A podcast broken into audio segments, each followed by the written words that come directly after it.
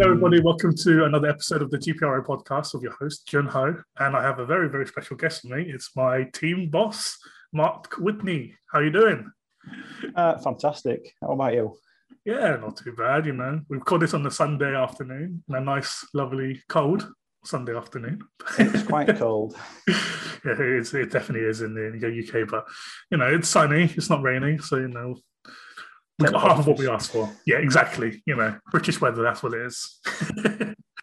uh, yeah, obviously, uh, me and Mark are uh, teammates. Uh, he's our team leader. Um, but, you know, for now, let's just learn more about you, Mark. Just tell us who you are and what you do, and uh, we'll go from there. Well, in real life? Yeah, in real life, yeah. uh, well, yeah, I'm Mark. Married to my lovely wife, Adele.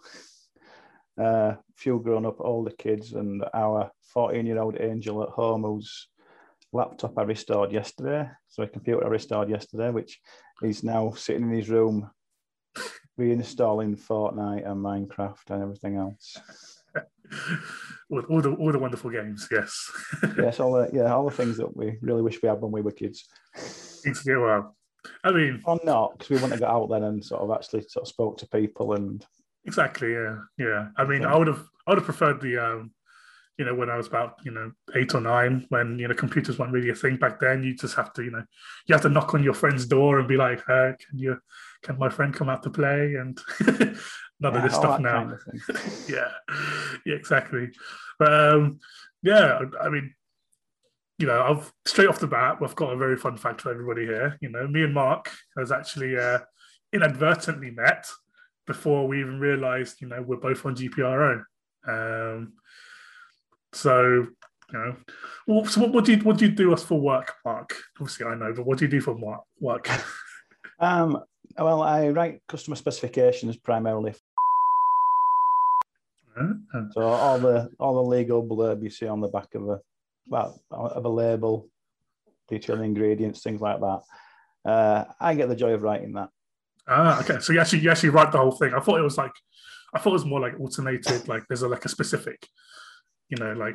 Um, no, when it goes to the customer, when it goes to customers or various supermarkets, et cetera, mm. they have their own layout that they they specify, but um, the actual okay. text is pulled from my specification. Fair. So okay. Just make sure it, it's legal. You can drink it, and you're not likely to fall down dead. Well, you know what? Funny you say that because that's where we come in. So I work. so I work for a now a global company called a, a food testing laboratory. And back when we were us two, I actually talked on uh, on email a couple of times. I didn't even know about this until until recently. Um, but yeah, um, Mark on G P R O told me, you know, that he. I, I don't know how this came about, but you told me you work for and somehow, because my customers, and I was like, how is this even possible? And um, yeah, we talked about it. it. I think it was just in my, my team introduction thing. Introduction Probably. page. I, I, I believe you um, sent um, a sample in or something. You sent, you, you sent a product in and you had to email yourself rather than someone else in your technical team. And I was the logistics manager at the time, so I was the one booking the collections and stuff like that. So, but yeah, as soon as when you told me that, I was so so confused. It was like, it's such a small world, this this place, to be able to find each other in, you know, in a game like G P R O, and also, you know, work related as well, which is very very intriguing for sure. In the games, a coincidence in the same teams, like amazing. Exactly, yeah. I mean, we yeah, we literally only really talked when we were in the, in, in in the team together, and that's that's that's. Oh no, that's it. We um, in our in our team forum, we had a um recently like couple like maybe a year or two ago, we had a thread all about introducing ourselves because we haven't introduced ourselves to everybody, and that's where I said I worked as um, at the food testing lab, and that's where you went. Oh, is it this one here? And then we talked in private messages, and then that's what I realized. Yeah, uh, I, I, remember, I remember the conversation now. Yeah, it seemed like a very big coincidence. Yeah, it did. No, because um, I said I said I worked for a food lab in Cambridge, and he was like, "Oh, do you mean this lab here?" And I was like, "Yeah, how do you know this?" And then yeah, it just went over from there. But man, it's, it's definitely. I mean, let's talk about G P R O for the time being. Like, how did you find this game? Um, I'd love to be able to remember. It's twelve years next month. Wow, twelve years, yeah. So that's that's a long time. Uh, possibly Facebook, possibly just searching F one, some kind of info. Saw the game, thought, let's have a look. Realised I was useless and just carried on anyway. I mean, I mean, you, I mean, you, you do, you're doing better than me, that's for sure. I mean, I, I, I've only recently just got to pro, and uh, obviously this is your first season in Master. Um, but let's go. Let's go before. Um, so, once you joined, like, what, what made you want to stay in in in, in a game like this? Um, uh, probably the same reason that most people stay in it: the belief that you can get to elite and win it. Uh, Sorry. And twelve years later, still realizing that. Hey, one step closer. One step closer. We're we're getting there. At last show, I've got to Master, which is a step that I thought I'd never actually manage, having failed miserably numerous times. Mm. Um, it's it's just the challenge, uh, and the and the constant ability to mess up your strategies and tactics. Yeah. Um, did you did you ever did you, did you ever think that G P R O was going to be such a complicated game like it is currently now? Like when, when you first started? Uh... Um, no, because I, I think I won my first race. I, I did the silly thing on my first ever race. I think maximum risks, maximum everything, led through about three quarters of the race. Yeah. Uh, before my car sort of stopped. yeah, yeah, that, that. Uh, as it does. Uh, and then I th- the first full season, won something like the fourth or fifth race in. Uh, back in the days when Rookie had twenty-five, thirty drivers in every group. Exactly, yeah, yeah. Uh, so it was more of a challenge. And then you're thinking, oh, this isn't that bad. This is this is relatively easy. Hmm. But at that point, you're not looking at any long-term plans, any of the strategies involved, any of the understanding. You're just simply looking at race after race. Hmm. Yeah. Uh, it took me a long time to realise that you can't just plan for tomorrow. no, no, fair. On yeah. G P R O, you've got to plan for, you know, three years' time. Yeah, no, that's fair, yeah. Um, yeah, I think I think when I when I when I first joined, I I uh, I finished like fifteenth or sixteenth for my first race, and I was like, like back like right now thinking back then, I'm like, how the hell did I stay on still? Because I was finishing like eleventh, twelfth, thirteenth, and for some reason I, I was I thought that was really good, and then I just kept on racing, and then uh, yeah, but. Uh, So, so what, what, um, who was your first team? Kind of, how did that kind of help you get along G P R O more easily? Or um, yeah, it was Speedstar Racing, which I can't remember much about, to be honest. Mm. Um, I think just the opportunity came up, and it was after the couple, first couple of seasons, and you realise that you don't know everything. In fact, you don't know anything. Yeah, uh, and a lot of the talk in the forums is always join the team, mm. learn. Uh, I learned a little bit, but it didn't really seem to be going anywhere. Right. Um, probably lacked the kind of discussion, banter, and such like that, as you know, we have now. Yeah. Uh, so you don't really feel you don't really feel part of a team. I didn't really feel part of a team. Just felt like there was ten people in there. Just um, racing for the hell of it, yeah. Yeah. Um, so it lasted a few seasons, and I thought, really, not really, it's not really working for me. So mm. I left there and I stuck an advert in the forums. I don't know what it was, but something about, you know, homeless looking for a team type thing. fair, fair enough, fair enough, yeah. What was the, what was the um, kind of the team that kind of made you, you know, fall in love with the game or maybe make you race more seriously? Um, well, after that, because I've only had four teams. Hmm, okay. Probably, probably pretty rare for someone who's been around for sixty, sixty odd seasons. Yeah, I mean, um, I've been, I've been teamed like fourteen, fifteen teams, so you know, don't, don't, don't talk to me about being sticking with the one team at a time. But yeah. Um, so I went to Mad Taff Racing. Mm, yes. Yeah. Which was Alan Bevan, um, and there was a team, a decent team ethic there. Uh, Keith Partridge, which I'm sure most people know. Yes, very good, very good. Mad uh... Taff for a long time. yeah. Um, so I've known Keith for a long time through this. Uh, and that was more of a team. There was a lot more discussion, help, tactics, planning, Uh, and that's when he, I started to feel that with help, yeah, and and that you, you know, you can make more progress. And it was the, the fact that you go online and you have some banter with people. It's not just about sticking your car on the grid and watching your race or replay. Hmm. You, you were talking to people. Uh, so that was that was probably the team that kept me in G P R O.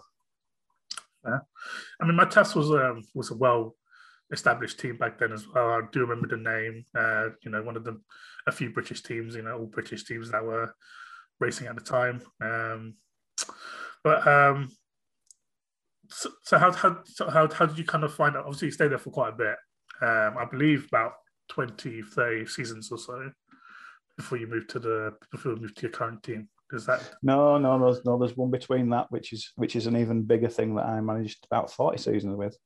Oh, I okay. I did about ten seasons with Mad Taff, might be fifteen, uh, and then I moved to Lightning Hawks. Oh yes, yes. I can't. Why did I forget about Lightning Hawks? Yes, yes, you did. Yes. Uh, Lightning Hawks. Uh, Alan Halford. Yes, his uh, yes. Jenis Frostrup, uh, Max Watson briefly. So. You know, and a few, a fair few others who are still doing very well in G P R O. Yeah. So how, how did that come about? Why did you change between the two teams? Uh, Mad Taff's in a similar way to, well, not in a different way from Speedstar. It just seemed to go stale. Hmm. Um, people move on. Pe- new people come in. Maybe there's not as much banter. Um, people he joined with. Don't you know? It doesn't. Some some things don't work. Mm, no, fair, yeah. um, Lightning Hawks was like perfect fit and was there for some like forty seasons. Fair, fair. Uh, probably would have been there now, but no, I, I mean, no, fair enough. I mean, um, yeah. So obviously, we've been there for forty seasons. Like you said, Alan, Alan Halford was part of the team. One main main guys. Um, you know, well established G P R O managers. Um. So how, how so obviously you've been there for, yeah, like I said, forty seasons, but how, how did the change from that to obviously your current team now, C N X Tuesday? How did was was it was it the same same thing as well? Like maybe, you know, a bit of bit of bit of um, kind of decline or yeah, I think I got a bit frustrated. Um, when Alan left left Lightning Hawks, I ended up as team leader. Hmm. Didn't really want the job because it was a, a tough act to follow. no, um, okay, fair, yeah. Uh, and then set myself a task of getting the team in the top fifty, which managed for a couple of seasons. So I was quite pleased, quite happy. And then it's difficult. I think, um, I think my idea of being on the team is that we, we're a democracy mm. uh, and that everyone should have uh, you know, an equal say and such like. Uh, and I found that people seem to struggle to commit to decisions. Yeah, yeah. At Lightning Hawks. Uh, and it just became a chore, you know, finding a new person. Um, and you've got people that, well, we shouldn't take this on, we shouldn't take, you know, we need someone with experience. And as you know, sometimes you've got to take a gamble, take, you know, give people a chance. So exactly. I got into it, you know, if, if, if that had been the same sort of belief with me, I might well, well, I wouldn't be playing twelve years later. Fair, yeah, fair, yeah, yeah. You know, so it, it, it's sometimes you've got to give people a chance, you know, who don't have five years experience and haven't been in master or elite and yeah, no, yeah. I mean, I, I mean, I, I see that in uh, you know, our current team now. You know, there's people there that you would never, you know, dream of, you know, potentially building a team together. But you know, James Hawthorne, you've got Adam Barron, Matthew Tooth, you got Leon Labashain, and you know, everybody, like, people, they're not even known names in in in the, in the game, but. You know, once you've been in a team with them, you know, you know, you know, they're a great fun bunch of people, and yeah, that's it. We we we we have our banter, and you know, everyone's working towards the same goal. Exactly. Yeah. Yeah. It's not. It's not a team of eight and two individuals or anything like that. It's a team of ten who. Yep. You know, we've got a goal. We have a goal. We have a goal. We are. We are. I mean, we're not hitting the goal at the moment, but you know, the last two seasons, you know, we've definitely seen improvement in in our in our team, and it's definitely something, you know, that's positive to look at for sure. Yeah, one hundred percent. Um, so, so, so how, how did how did how did how did the join to C N X Tuesday then? Why why this team? Um, well, Alan had asked me a few times in the past if I was interested, and it was like, I've never really been a fan of of team hopping. Sorry, Jon.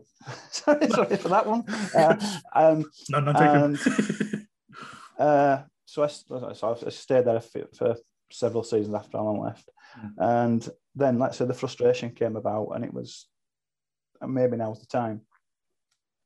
Uh, back in those days, See You Next Tuesday had a, a fair few big names in. Yeah, of course, yeah. It was one... uh, strangely, within a season or two of me joining, they seemed to leave, but... yeah. uh, I don't think I'm it's not, because not... of you. I don't think it's because of you, Mark. um, so, once again, it was, do, I, you know, do you stay or do you go? And it was, I was happy enough with some of the people that were still there. Um, and didn't really want to move because... there's potential here, uh, and that's back in the days when Riley was team leader. Mm, yeah, um, I could mention numerous people who left in between, um, but yeah, it was it was a fun place to be, hmm. and there's still the same goal.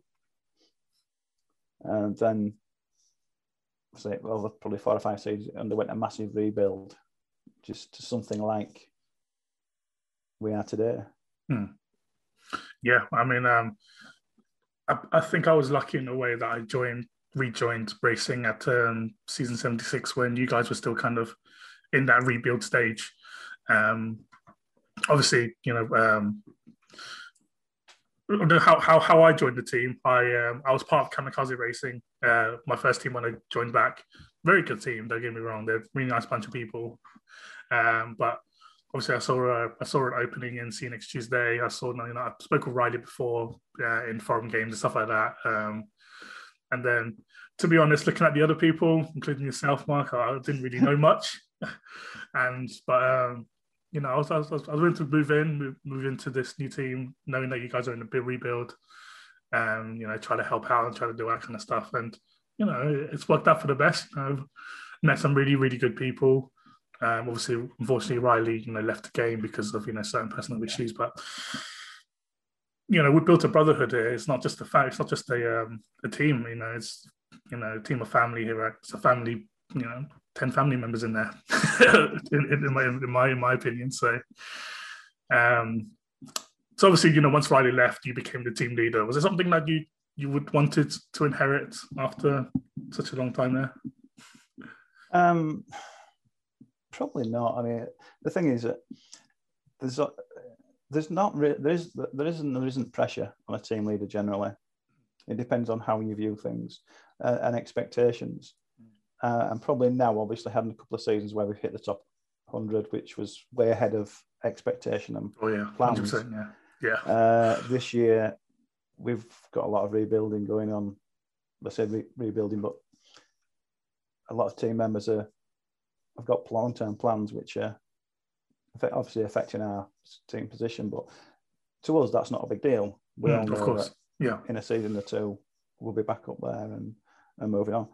Um, but as I've said in the forum, in the team, I'm quite open to sharing the team, you know, the the role, yeah, been down yeah. I want set and such, uh, because it's it's not like I'm some kind of Hitler figure.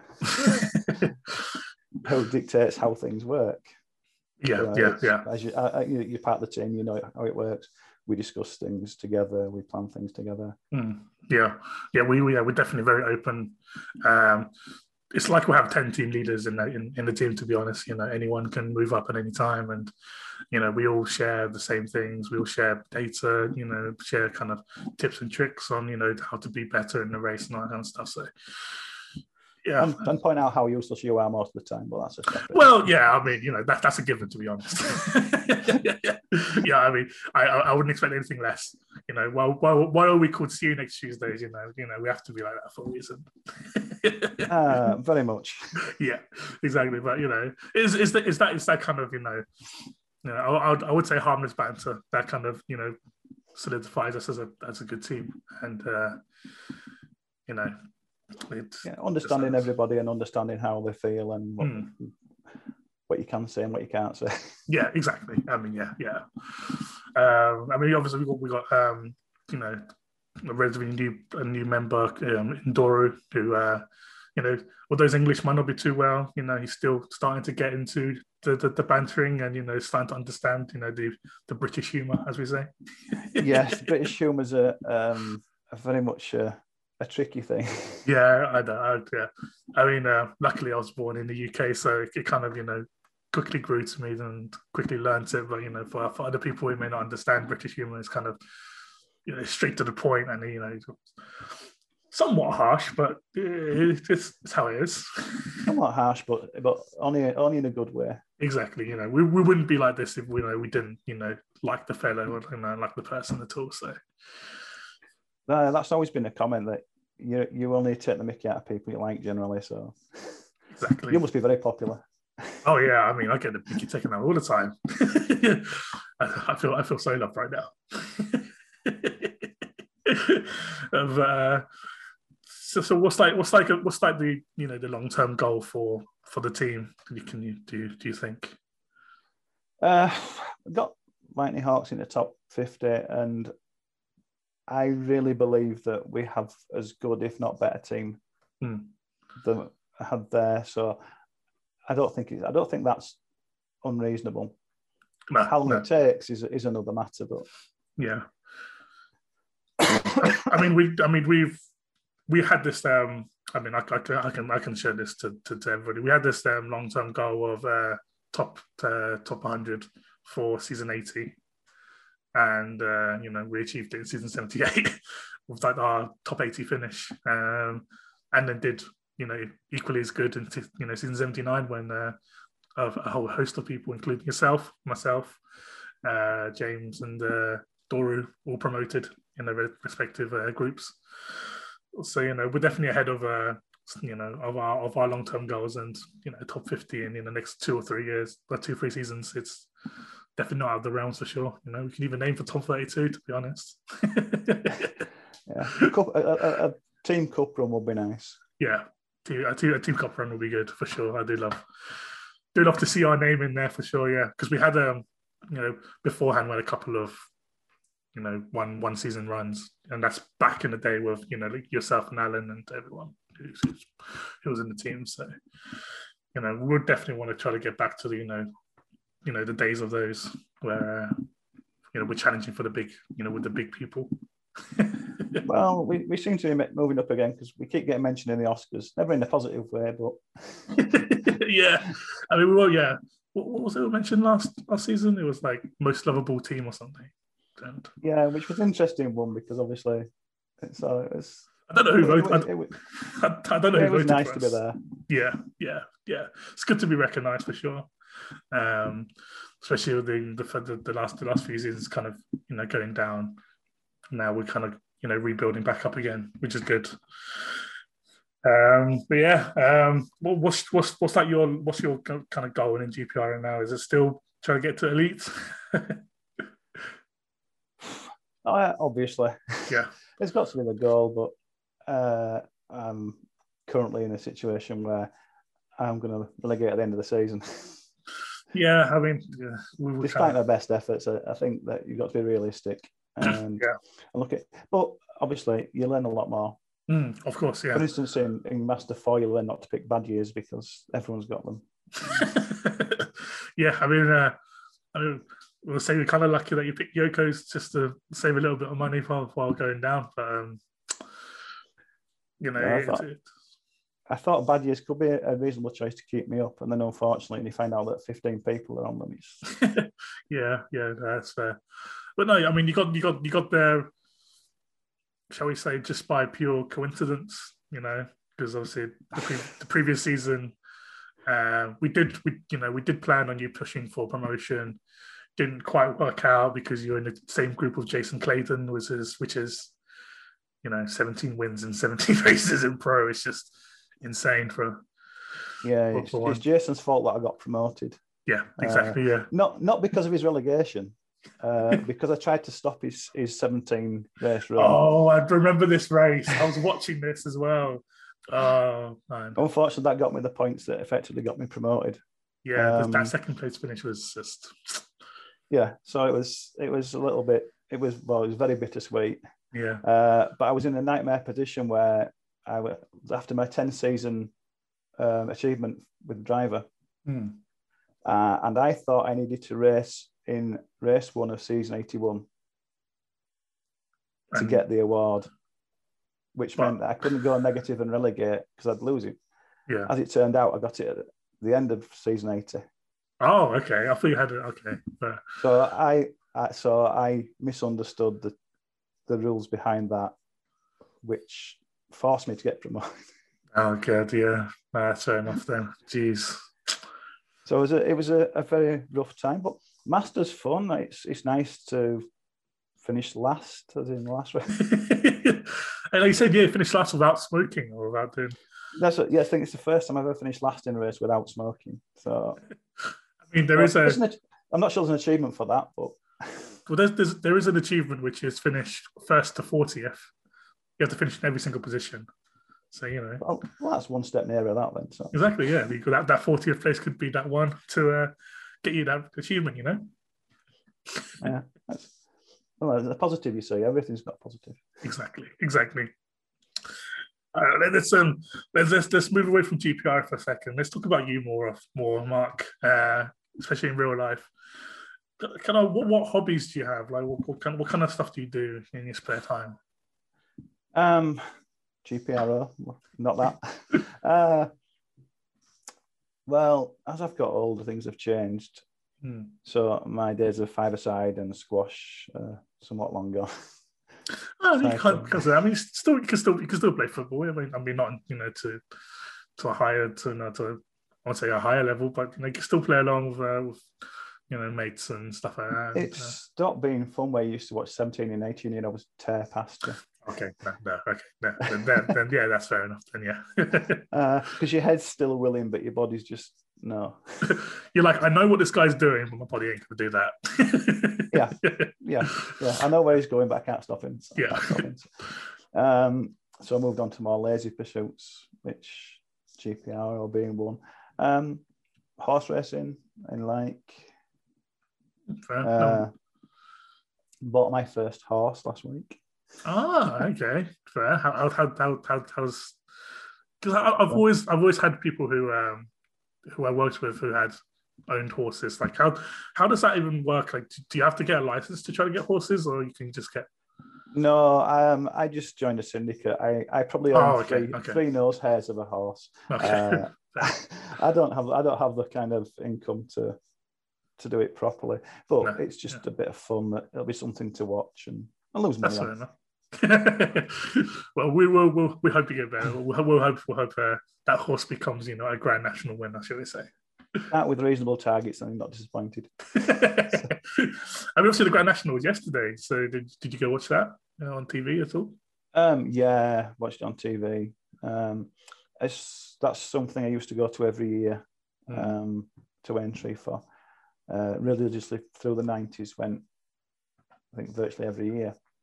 Fair, fair. Uh, nice expensive day out. I mean, uh, obviously, do, do they do they still have that rigmarole of um, like formal formal um, dress code, or is that is that something else? Because I'm not I'm not much into it. It, it it depends where you go. If you go into the cheap seats, it's jeans, t-shirt, whatever you feel yeah. like wearing.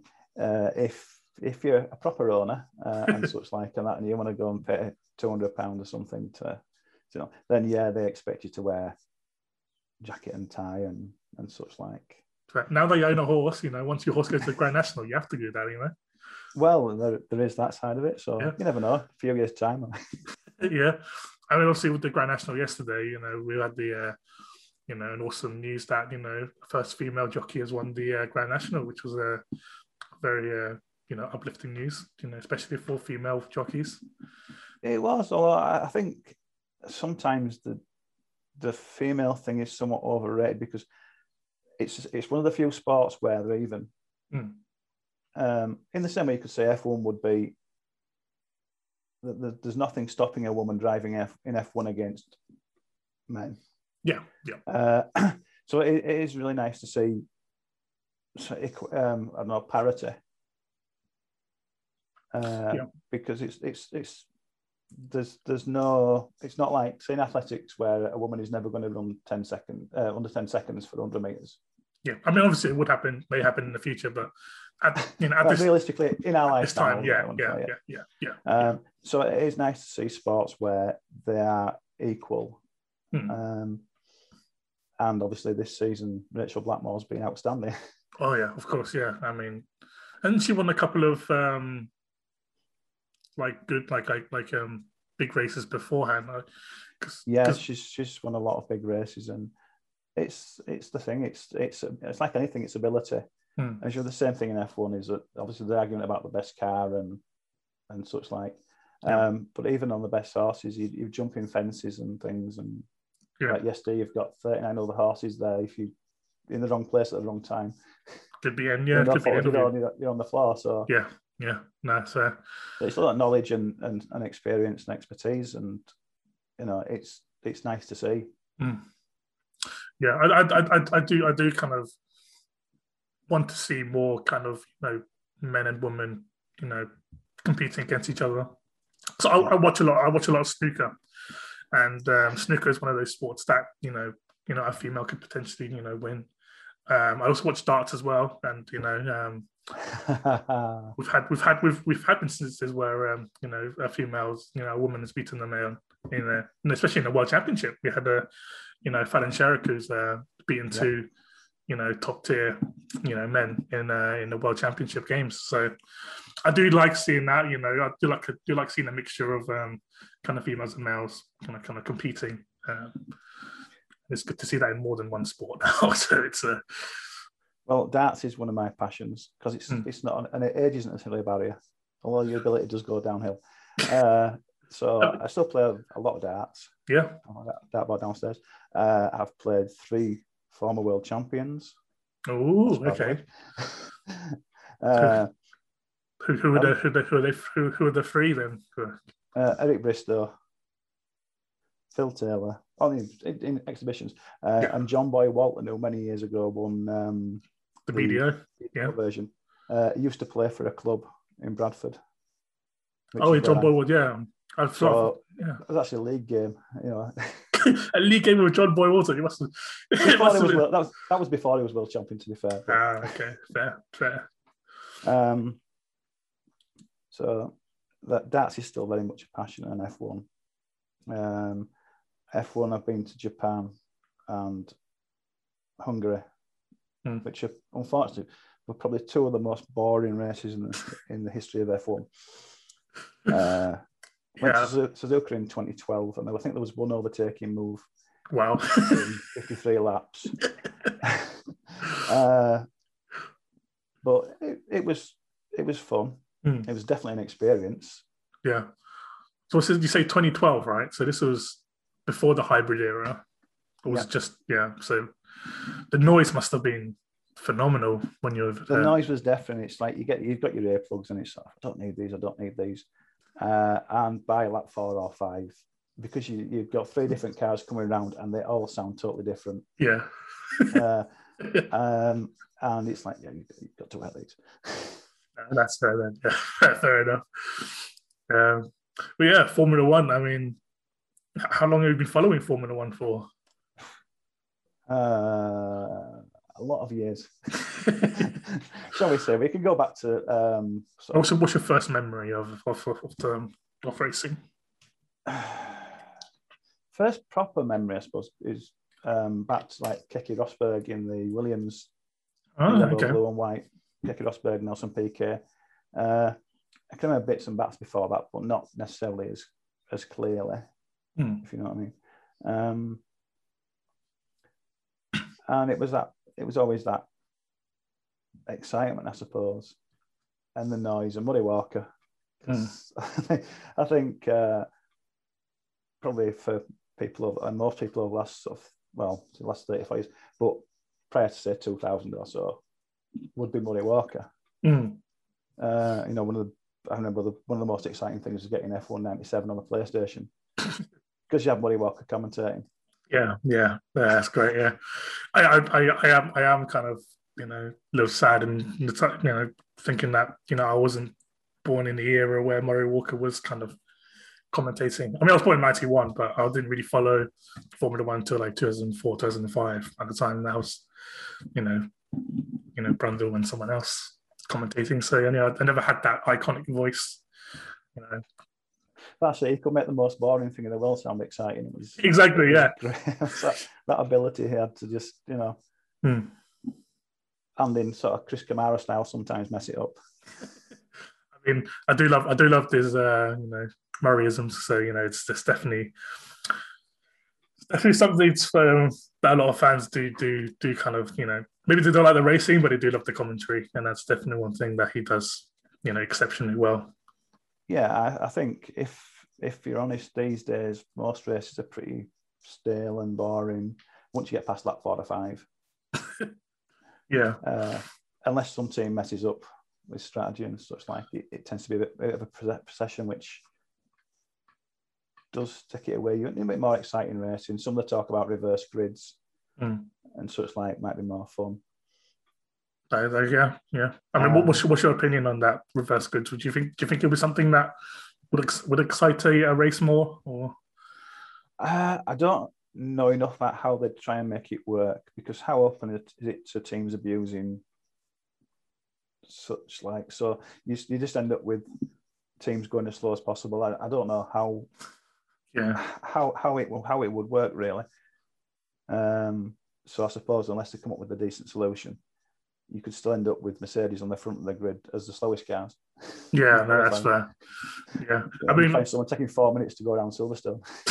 just, just, just him trundling along. It's like, oh, I forgot to do a lap. Oh, my bad.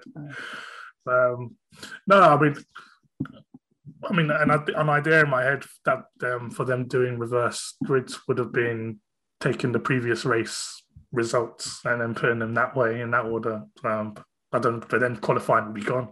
So I don't know how they're going to yeah, sort that I mean, out. You yeah. also that thing, if if someone crashes out on lap one, Mercedes or Red Bull, then obviously they're finishing last effectively. They're, they're on pole for them.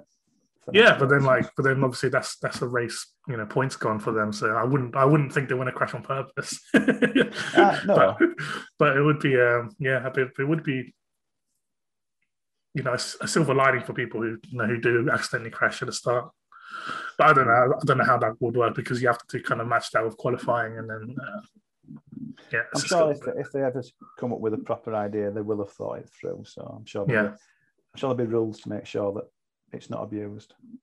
I mean, obviously, another another idea would have been just give them equal cars and just do it as normal. But well, this is know. the big argument about things like Formula Two and and such yeah. like that.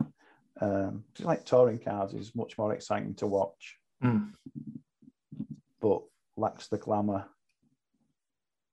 Yeah. You know, and if you watch it, watch a touring car race and then watch an F one race, one after the other, you tend to be a bit bored by the F one. Oh yeah, yeah, yeah. Which, which maybe something that was different back in the eighties and early nineties. And I, I do, yeah, I do remember. I was, my first kind of memory was a um, um, British touring car race.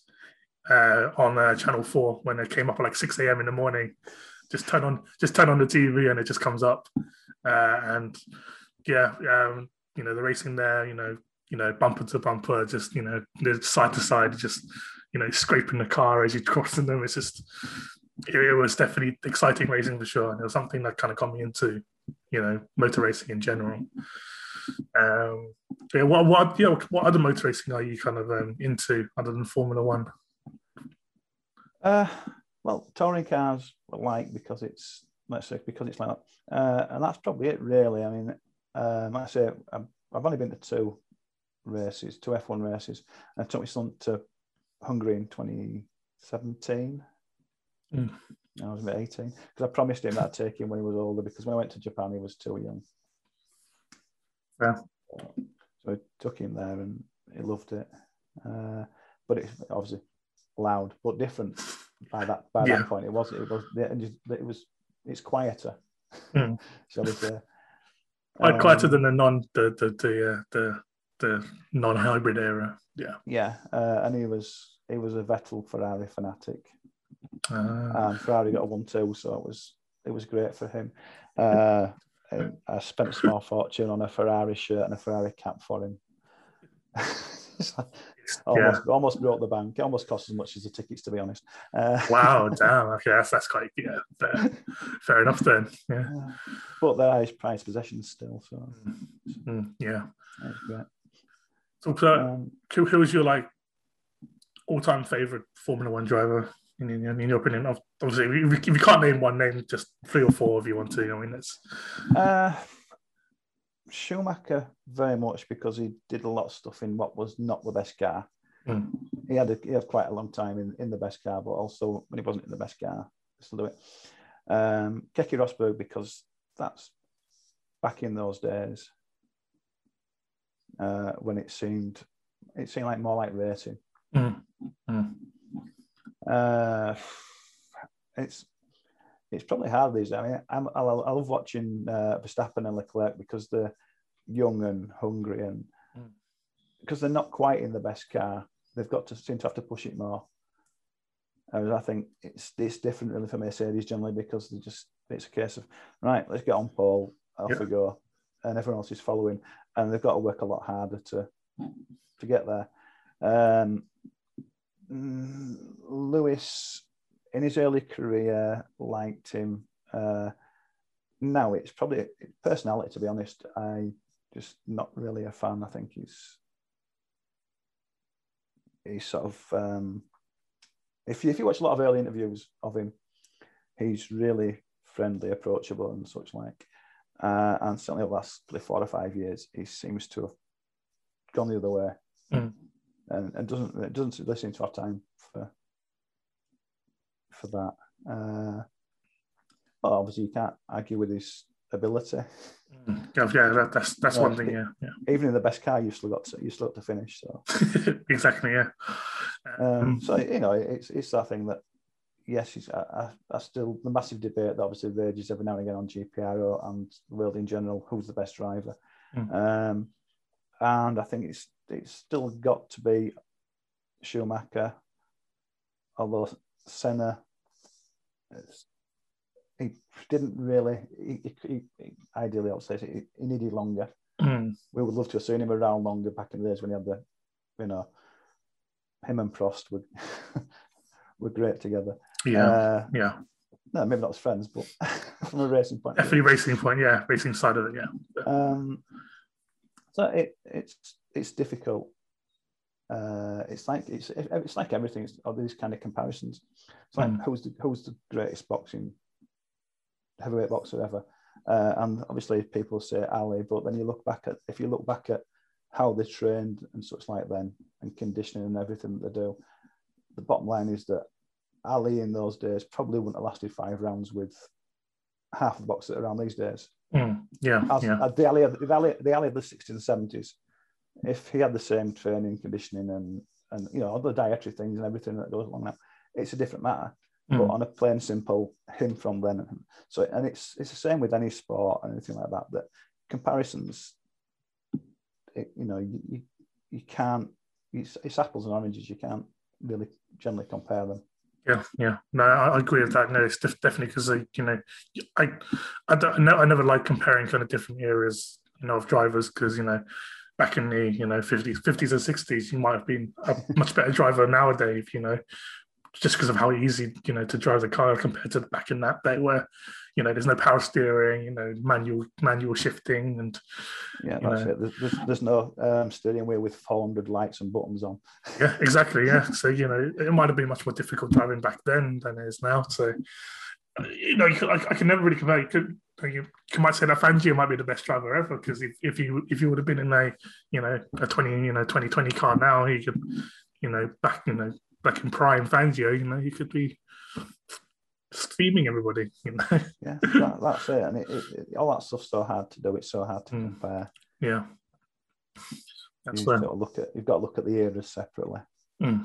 That, that that's fair enough. Yeah, that's fair for sure. Yeah, um, but no, yeah, it's great to.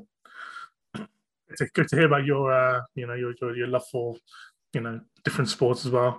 We still haven't talked about football. I really want to talk about football and darts for you because, um, with darts for one, I don't really have anyone that I know that really really loves kind of darts. as much as I do. So I, I do I do follow darts quite a lot. Obviously, the Premier League of darts is happening right now. Um, my favourite player, uh, Glenn Durrant's playing one in, obviously. So, you know, definitely got to follow that. But um, struggling. Yeah, I mean, he's yeah he struggled the first four games, but you know he'll bounce back for sure. You know, hopefully, he'll get into the playoffs. Yeah, I think he's got his work cut out, but it's it's very close. Yeah, you know? I mean, there's, there's there's a lot of new kind of new players. Well, not new, but you know, new to the scene, like Jose de Souza. Uh, you've got um, maybe Johnny Clayton's in the in in, in yeah, the, uh... Johnny Clayton's there. Uh, there's a lot of it's the thing that there are names that if you like if you like darts aren't new, but mm. if you only watch certain things, you'd be like, who, who are they? yeah, yeah. I mean, my wife's favourite at the moment is uh, Dancing Dimitri. Oh, Dimitri Van den Bergh, he's good. He's, uh, he's lovely, and he's you know he's great. But if you don't watch darts a lot, then you've really no idea. You know, yeah, you get outside the likes of Peter Wright, Gerwyn Price. Yeah, just just just world just World Cup just World Championship winners. Yeah, um, but yeah, like you you yeah you would know like you know Michael Van Gerwen, Peter Wright, you know James Wade, uh, Rob yeah. Cross, like you know just big big big names. Well, a couple of years ago, we went to the Premier League in Leeds. Mm. I mean, twenty nineteen, I'm guessing. Certainly not twenty twenty. Um, yeah, of course, yeah. So, and Jack legged it down to the stage, you know, for, sort of stuck his hand through as it went past. And he ended up with a flight and a stem from Peter Wright. Nice. Uh, so he's chuffed for that. And then I think it was the last or the second to last game, James Wade was on. And it, Jack's down there and he's sort of, he's like that. Uh, and James Wade stopped and stuck his hand out to shake his hand. Oh, nice! So he was, so he was absolutely buzzing. So James Wade sort of. Was that was that during the, the walk-in? Or... Yeah. Oh, okay. Yeah. They went down sort of down towards the front of the stage, but you know because they just do the touch sort of thing. Yeah, they're yeah. Used to. Uh, uh, but yeah, because James Wade stopped and shook, actually shook his hand. Fair. Uh, I mean, it's definitely a memory for sure. You know, it's definitely something you want to, you know, well, keep in your mind forever. He's now far more excited at the idea of going to darts again than F one, because obviously F one is a distance sport, mm. um, whereas darts it felt it, it felt sort of part of it. Yeah, you know what I mean? yeah. Um, but I did say if we went to F one again, we'd get there for the Thursday for the grid walk and such like. That's right. I mean, yeah. Would you would like would you you know think of going to a Silverstone you know race one day? My tale on that, um, I suppose, if if you want, if you want the, the so give everyone the boring details. Uh, when I looked at taking Jack to a, a Grand Prix, you had a choice of three. There's Silverstone because it's U K, uh, Hungary and Belgium are both in the school holidays. Okay, yeah. All right. Now Silverstone, two tickets on the start finish straight. Well, seven hundred and ninety-five pounds. Okay. Uh, to go to, to go to Hungary for we spent three or four nights in Hungary, mm. a night in Austria, tickets for the start finish straight, and all the travel associated with it. So we got the train from we got the train from Austria. We flew to Austria because it was cheaper. Mm. To fly to Hungary Grand Prix weekend. Yeah, definitely. No, no, no. Uh, cost me eight hundred and twelve pounds. Yeah, I can I can see now. I can see why you wanna, yeah. So four or five nights abroad, you know, two different countries and such like, uh, was virtually the same amount of money. Yeah. And um, I don't know what Silverstone price is like for food, but I would imagine that it, I saved a lot of money on that as well. Yeah, no, no, for sure, yeah. one hundred percent. Uh, so much as I'd love to go to Silverstone, it just it just it, we were just priced out really. Yeah, yeah, price, yeah, definitely prices for sure. Yeah, yeah. If if if, if you think of it that way, yeah, you include travel and everything like that, and then you know, yeah, yeah, definitely going abroad is definitely something. Well, three days, I think it was three or four nights in, in Budapest. It's a I don't know if you've ever been there, but it's a fantastic city. It's beautiful. I actually went for a uh, G P R O meeting uh, in twenty twelve to Budapest. Was it twenty twelve or twenty eleven? I can't remember when. But it was a, uh, it was one of the G P R O meetings, and yeah, there was one in Budapest.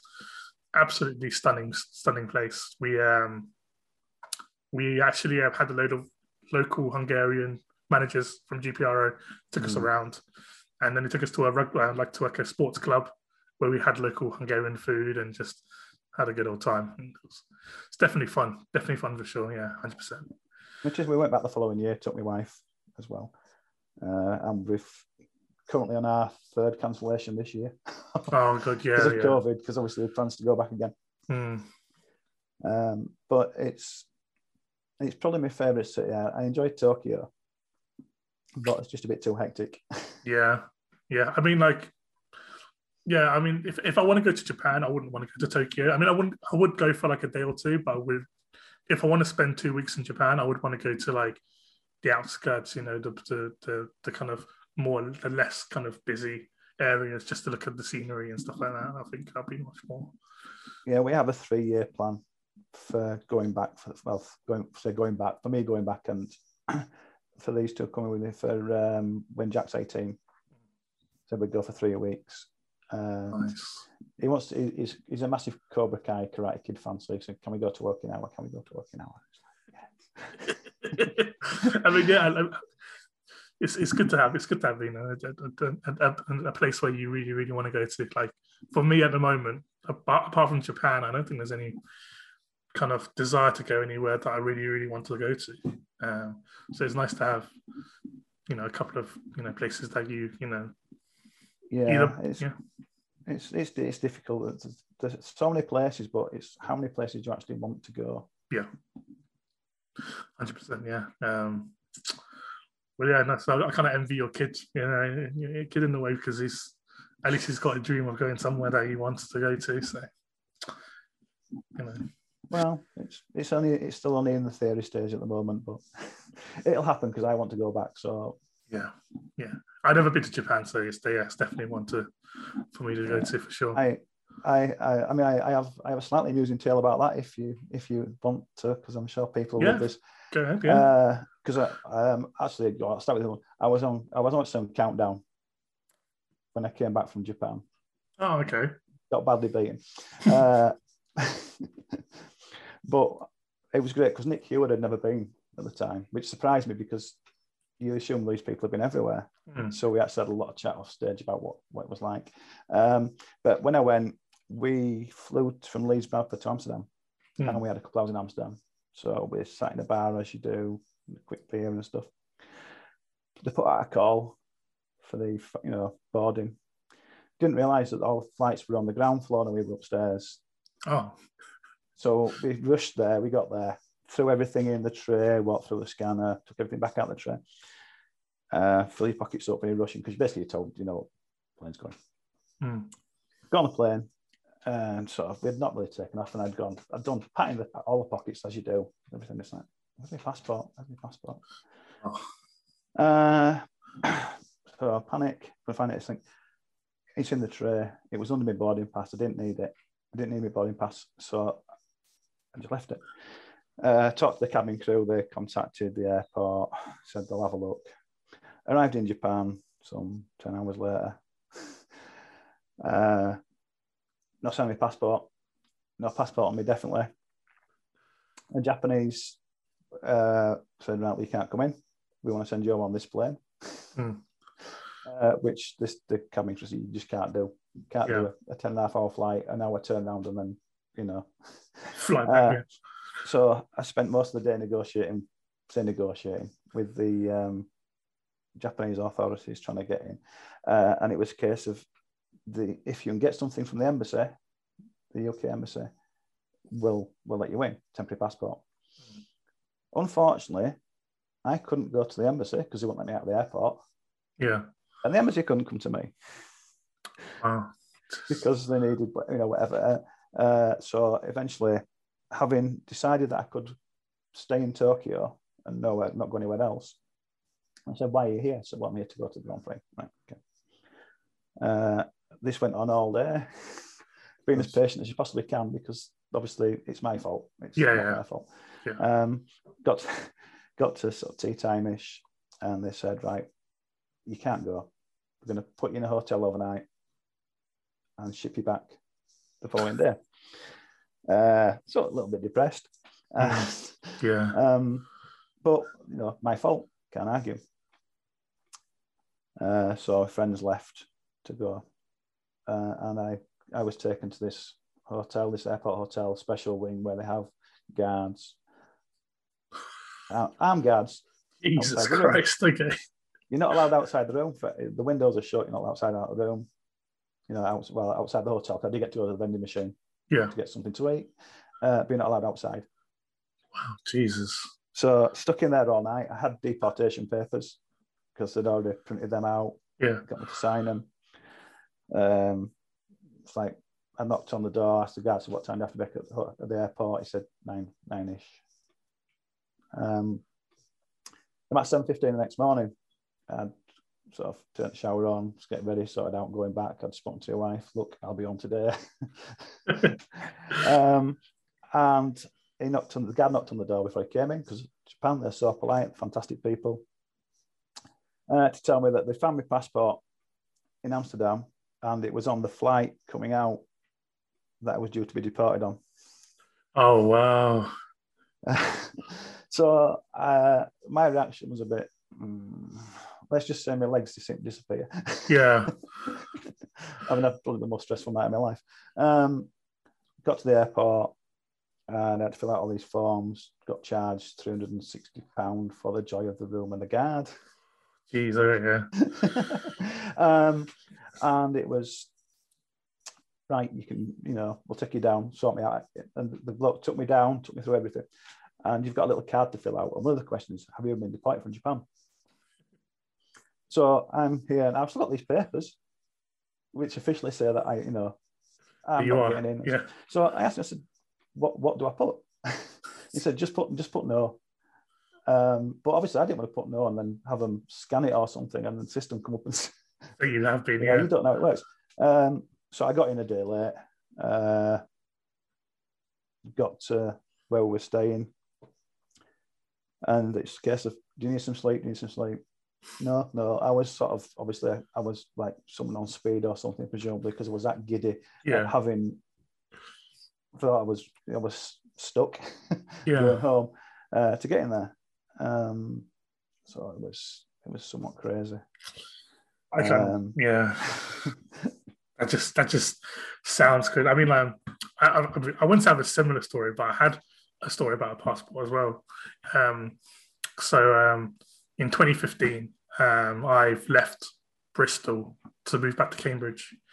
Um, and then just as I moved back to Cambridge, we had a two-week holiday in New York with my family.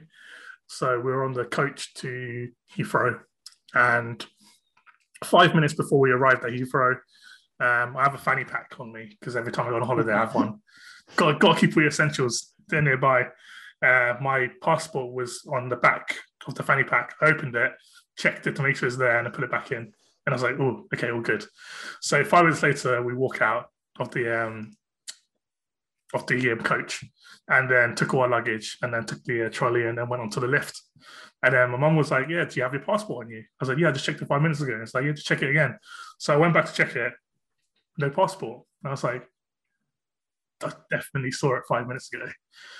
And then like um, I was like, maybe I dropped it in the coach. But it was, this was like five or ten minutes after I left the coach, so the coach must have left by now.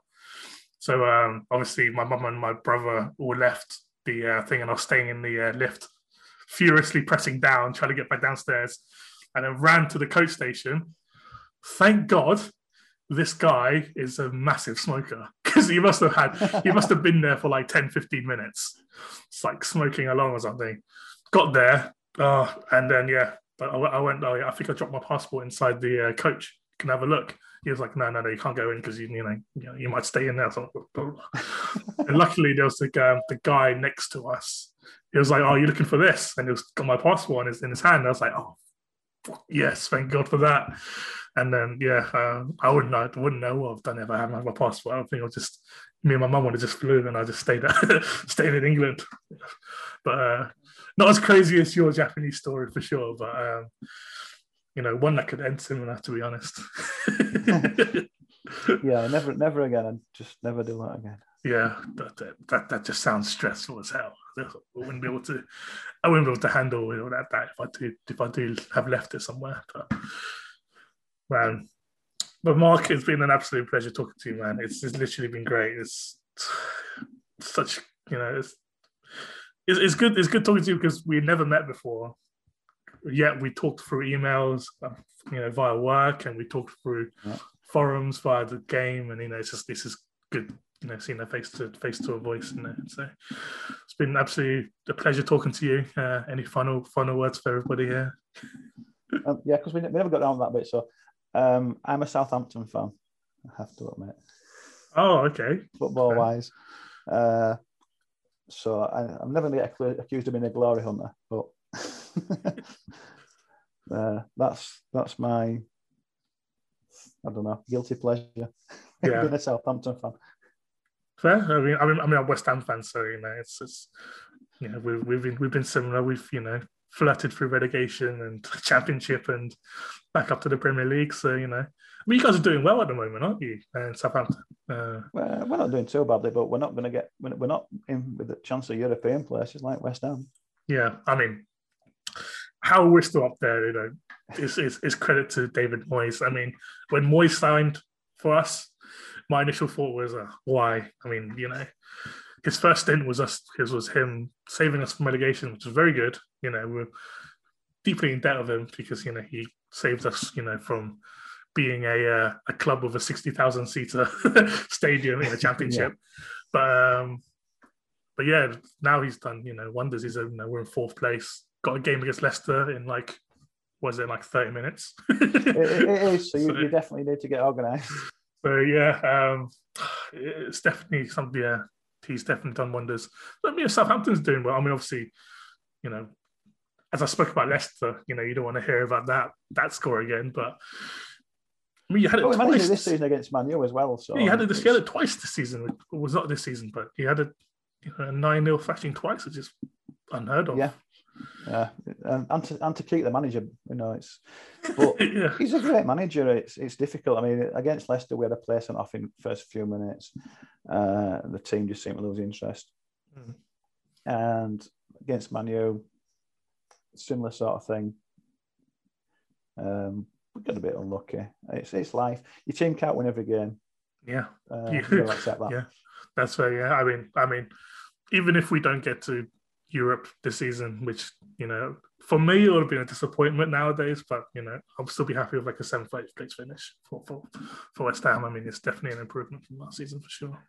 Building for the future.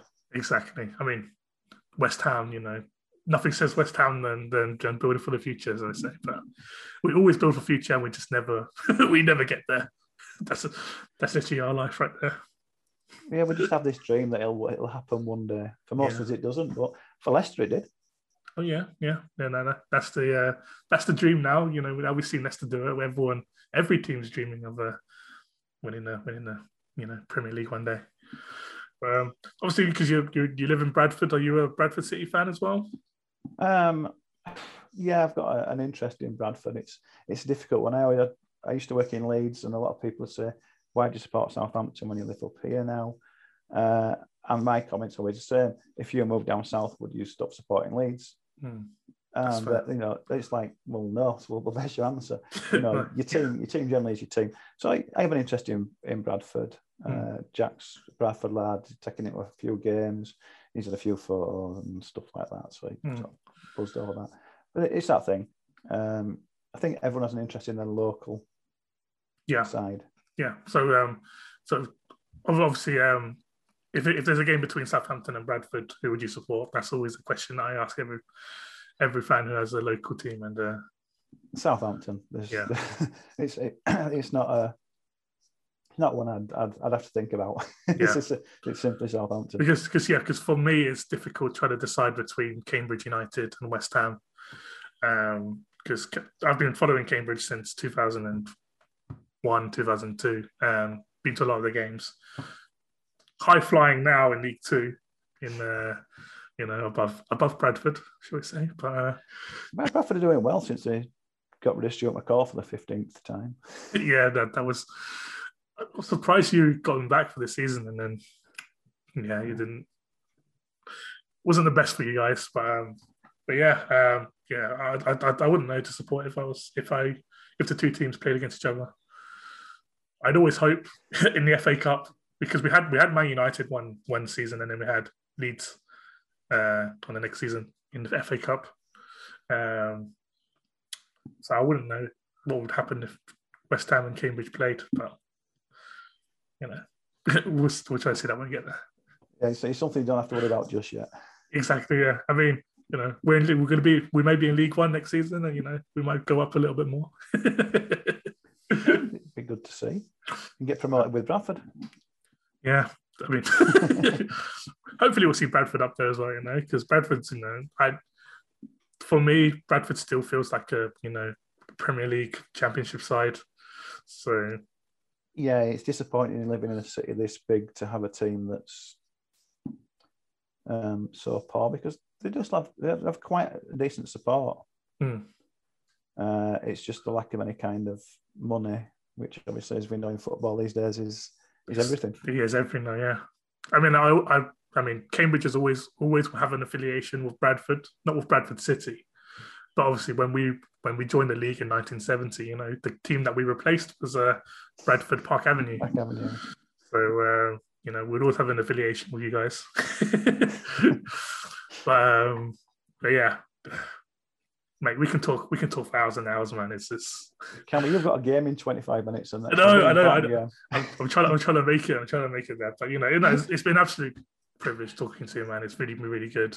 Hopefully, you had fun as well, you know, on our podcast.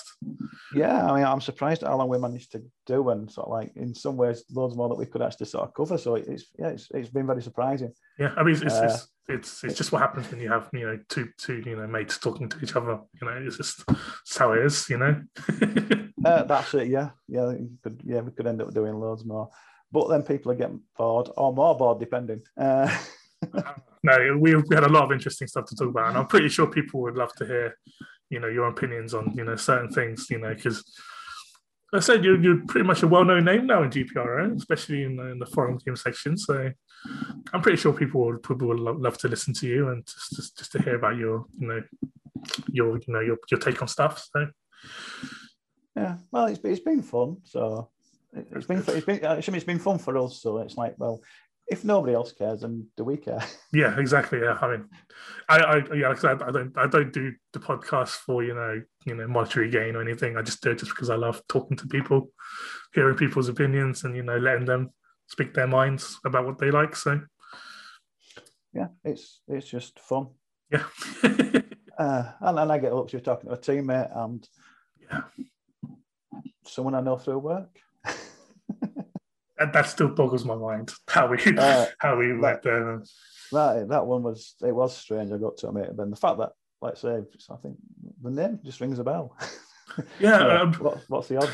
Yeah, I mean, yeah, like I go through hundreds of hundreds of names at work, so you know, it didn't really click at first, and then just go through the search search function on my email, and I just see your name there. I'm like, ah, there he is. Yeah. Yeah. And, and at some point, if you get this, if you reschedule this meeting, I'll uh, I'll attend. Oh yeah, um, I did. I did tell you. I did tell your boss that I would uh, would talk to other people if they if they are interested in learning. So we might speak again. You never know. But no, Mark, no, it's been it's I've I've had so much fun talking to you, man. It's been really good, um, and I hope everyone else had uh, fun listening. Um, got a really really special guest for the ninth episode, and then the tenth episode. It's a very very special. Um, episode. It's um, and actually not another interview, but it's an interview with a former G P R O manager who has a, who was, shall we say, very famous in the uh, motorsporting region. So Mark will know because I will tell him after the podcast, but uh, you guys will have to uh, wait for a couple of weeks to learn about that. But uh, no, Mark, cheers. Really appreciate your time. Thank you very much for talking. Oh, thanks. It's been great. And I uh, thank you guys for listening, and uh, we'll see you guys next time. See you later. Right. Cheers.